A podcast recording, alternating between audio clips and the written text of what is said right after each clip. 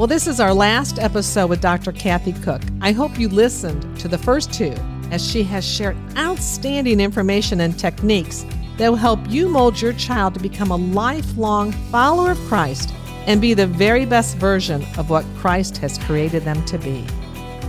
We all know that parenting is hard work and life can get busy. We've done the research to help you. So let's dig deep with Leanne Mancini and work together to help you raise strong Christian kids.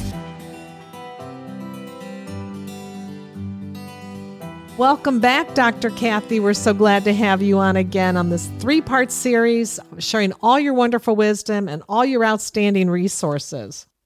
I am so happy to be here. Thank you, Leanne.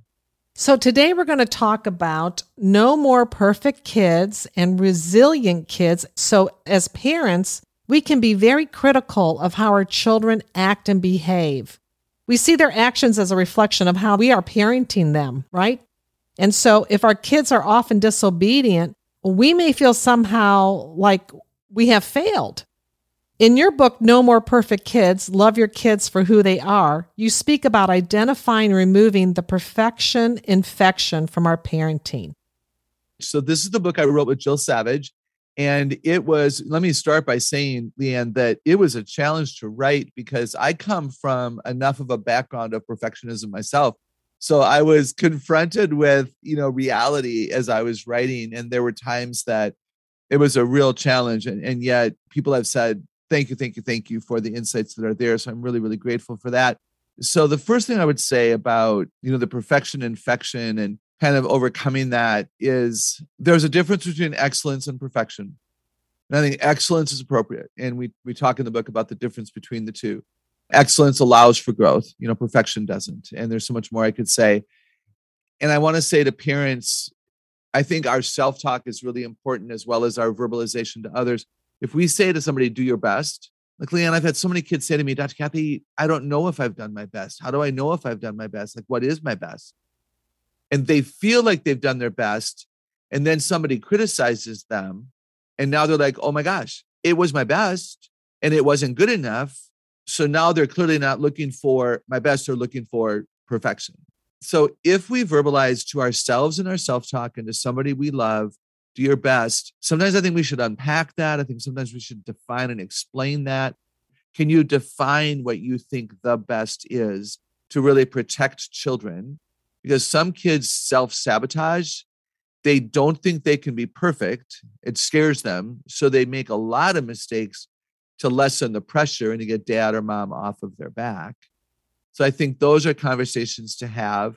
I'd also say that we have had a lot of readers of the book tell us that their childhood has very much affected the way that they parent.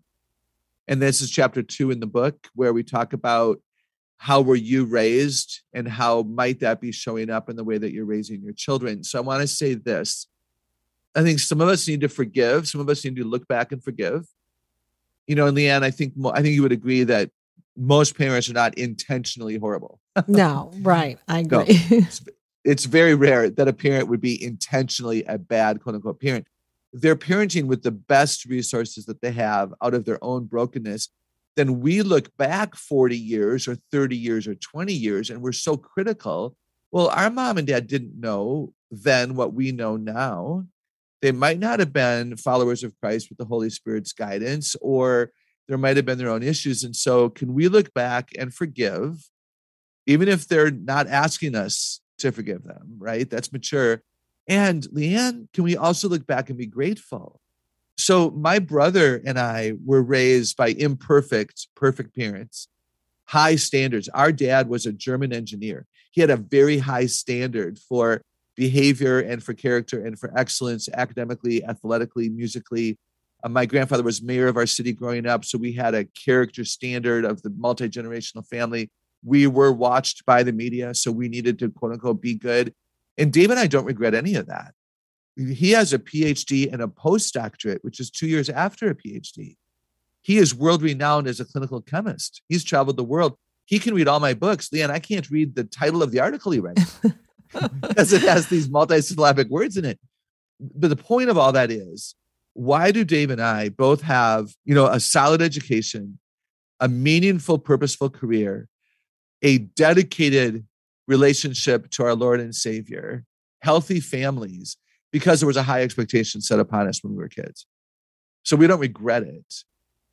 And I think it's great to set high standards for our children because if you set low standards, that's what they're going to aim for.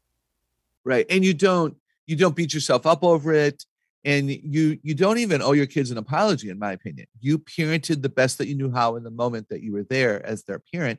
Now can you implement things now because it's never too late? Yes, and praise God for that. Let me share uh, five five ideas be- before we move on, Leanne, related to this idea that we might have standards that are maybe unfair for our kids. Perfection, again, perfect is Jesus, right? So we have to allow our children to fall down and stand back up and, and all those kinds of things. But here's what I want to say to you uh, as listeners we need to grieve what isn't and accept what is. No one prayed for a kid on the spectrum. No one prayed for a kid with ADD. No one even prayed for a twice exceptional or a gifted and talented kid who knows more than you do and keeps you on your toes. I mean, all of these situations are challenging. So we can grieve what isn't and accept what is. You might have wanted a boy, you got a girl. You might have wanted an athlete, you got an accountant, whatever the situation is. Because if you raise the children you wanted and not the children you have, they will think perfection is the only goal. And they could collapse under the weight of trying to please you in a way that they are not designed to be. Now, as we grieve what isn't and accept what is, we also reject the lies and embrace the truth. We reject the lie. I know of a woman who has three daughters and just gave birth to a son. And her whole parenting journey, Leanne, she's been told, oh, good thing you have girls. You would never be a good boy mom. Wow. And she just gave birth to a boy. And her three daughters are, are precious. She loves, she loves them but she's been told by people she trusts, right? Oh, good thing you have girls. You'll, you would you would not have been a good boy mom. Now she has a boy. You got to reject the lie and embrace the truth. And this is why we go to the Word of God. And I love that about you. Your passion would be go to the Word of God. What does God say about your situation, about you and your kids? And then the fifth component of this is work on what you can. So grieve what isn't, reject what is, reject the lies in your own self talk from the culture, if you will. Embrace the truth. I will learn to be a boy mom. Embrace the truth. I am capable. God has wired me. That person didn't know me well enough to say that about me. I will reject that lie. I will embrace the truth and work on what you can. You know, in this case with this mom, you know, if you don't have a lot of experience with boys, talk to boy moms, right? But work on what you can work on so that you can be successful if we in, envelop these five principles in our walking out of this thing called life, I think we become compassionate and I think we become less judgmental of ourselves and of others. And that's where perfection will then begin to dissipate and excellence rises. I love that. It's all about educating ourselves and mm. educating ourselves while we're educating our children, walking alongside them because that's where we're going to see oh well there's a situation here that my child is involved in that i'm not sure how to handle. So i'm going to go ahead and educate myself and and know that we're none of us are perfect because then that that just releases a lot of weight on your shoulders. And so your newest book resilient kids raising them to embrace life with confidence. Can you tell us about this book? I'm very excited to hear about this. Resilient kids is what we need in this world yes. for sure yeah, yeah, thanks. I mean, it really is the it really is the answer to this perfection problem, right? So one of the reasons I chose to write this book was how much perfectionism we see in today's families, eh, the expectation of young people to place upon themselves. And again, perfect is impossible this side of heaven. And so we're constantly dissatisfied, we're constantly angry, we're constantly looking over our shoulder and questioning, you know, ourselves. And it's just not a, it's not healthy. So resiliency readily recovering from difficult circumstances, right? To readily recover from trauma, disappointment, discouragement. Back during the COVID crisis, I, I did a high school graduation for some homeschooled kids. And I said to them, this was June of 2020. And I said to them, do not ever allow yourself to be defined as the quarantine generation. Don't let anybody ever call you the generation that lost out. You cannot define yourself by what you have not had. And I was just very concerned that we are potentially looking at generations of young people who are not going to know how to rise up and walk out their destiny because they feel like life has been so hard. And I don't envy the fact that young people, earlier than they should have maybe been exposed to trauma, have seen trauma and difficulty and discouragement. So that's why I'm writing the book or why I wrote the book. It's exciting that it's it's now out. So resiliency, readily recovering from trauma, difficulty, discouragement. You know what, Leanne? It's a choice. It is a choice to readily recover. It's a choice to stand up. The more often we choose resiliency, the greater the likelihood it becomes an ability and then it becomes a part of our character.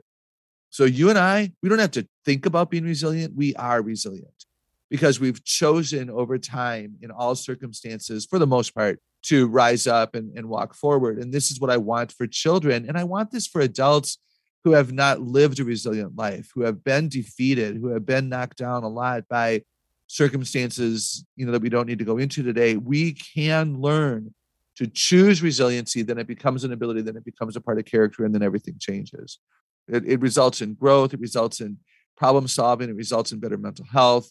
It's an antidote to a lot of the, the junk that's going on in the world. So I'm excited and appreciate a chance to talk about it a little bit. Yeah, I'm excited too because like you said, we all need to be resilient in in every area of life. There's so many things that are coming at us. The devil is just attacking us in every way, shape, or form in our homes, in our workplace, in our schools, and to be able to rise back up once you've been knocked down, because he does knock us down. And so I think it's real important that earlier we teach children how to be resilient and how to bounce back and how to know that they can go forth in faith in Christ is the most important thing.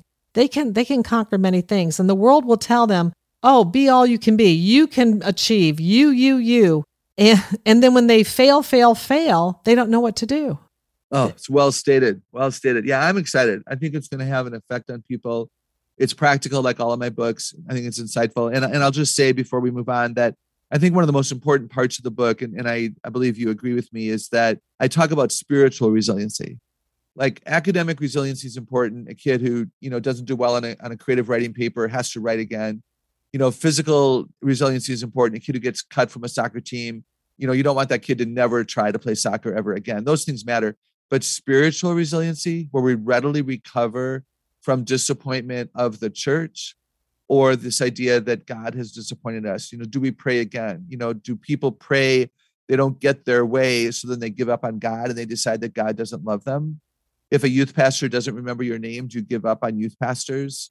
If the Bible is boring, if you fell asleep while you were praying, do you decide? I mean, right? So, resiliency in our relationship with the God of the Bible and his church matters more than anything else how to not give up and so I, I, end the book with a chapter about what i think children need to understand so that they will have if you will a long suffering view of god and not give up quickly on on him oh i love it just love that book so where can people hear your wisdom and your humor at a live event if if you've not heard dr kathy speak you need to. You will be entertained and educated at the same time. Oh, Leanne, you're so generous. Thank you so much.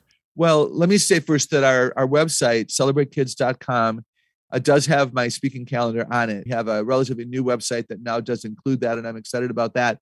I'll be in Charlotte, North Carolina at the end of October for a Christian Worldview conference at a church and a Christian school, talking to students and parents and people in the community. And I'll be in the Philadelphia area on November 4th doing the same thing, doing a Christian worldview conference for parents and for the community. So those are just some of the the things I thought of that are kind of open to the public.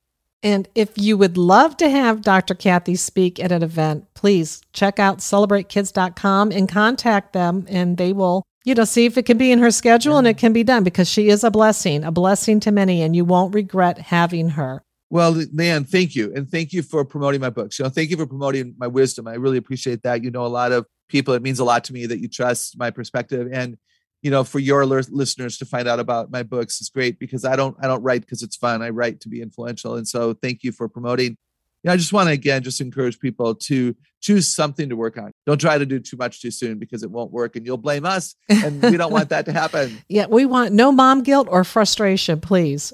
Amen. Well, thank you, Dr. Kathy Koch, for being on the show. And this is how we all work together to raise strong Christian kids. Thank you for listening to this episode that is part of the Spark Media Network that can now be heard on the Edify app.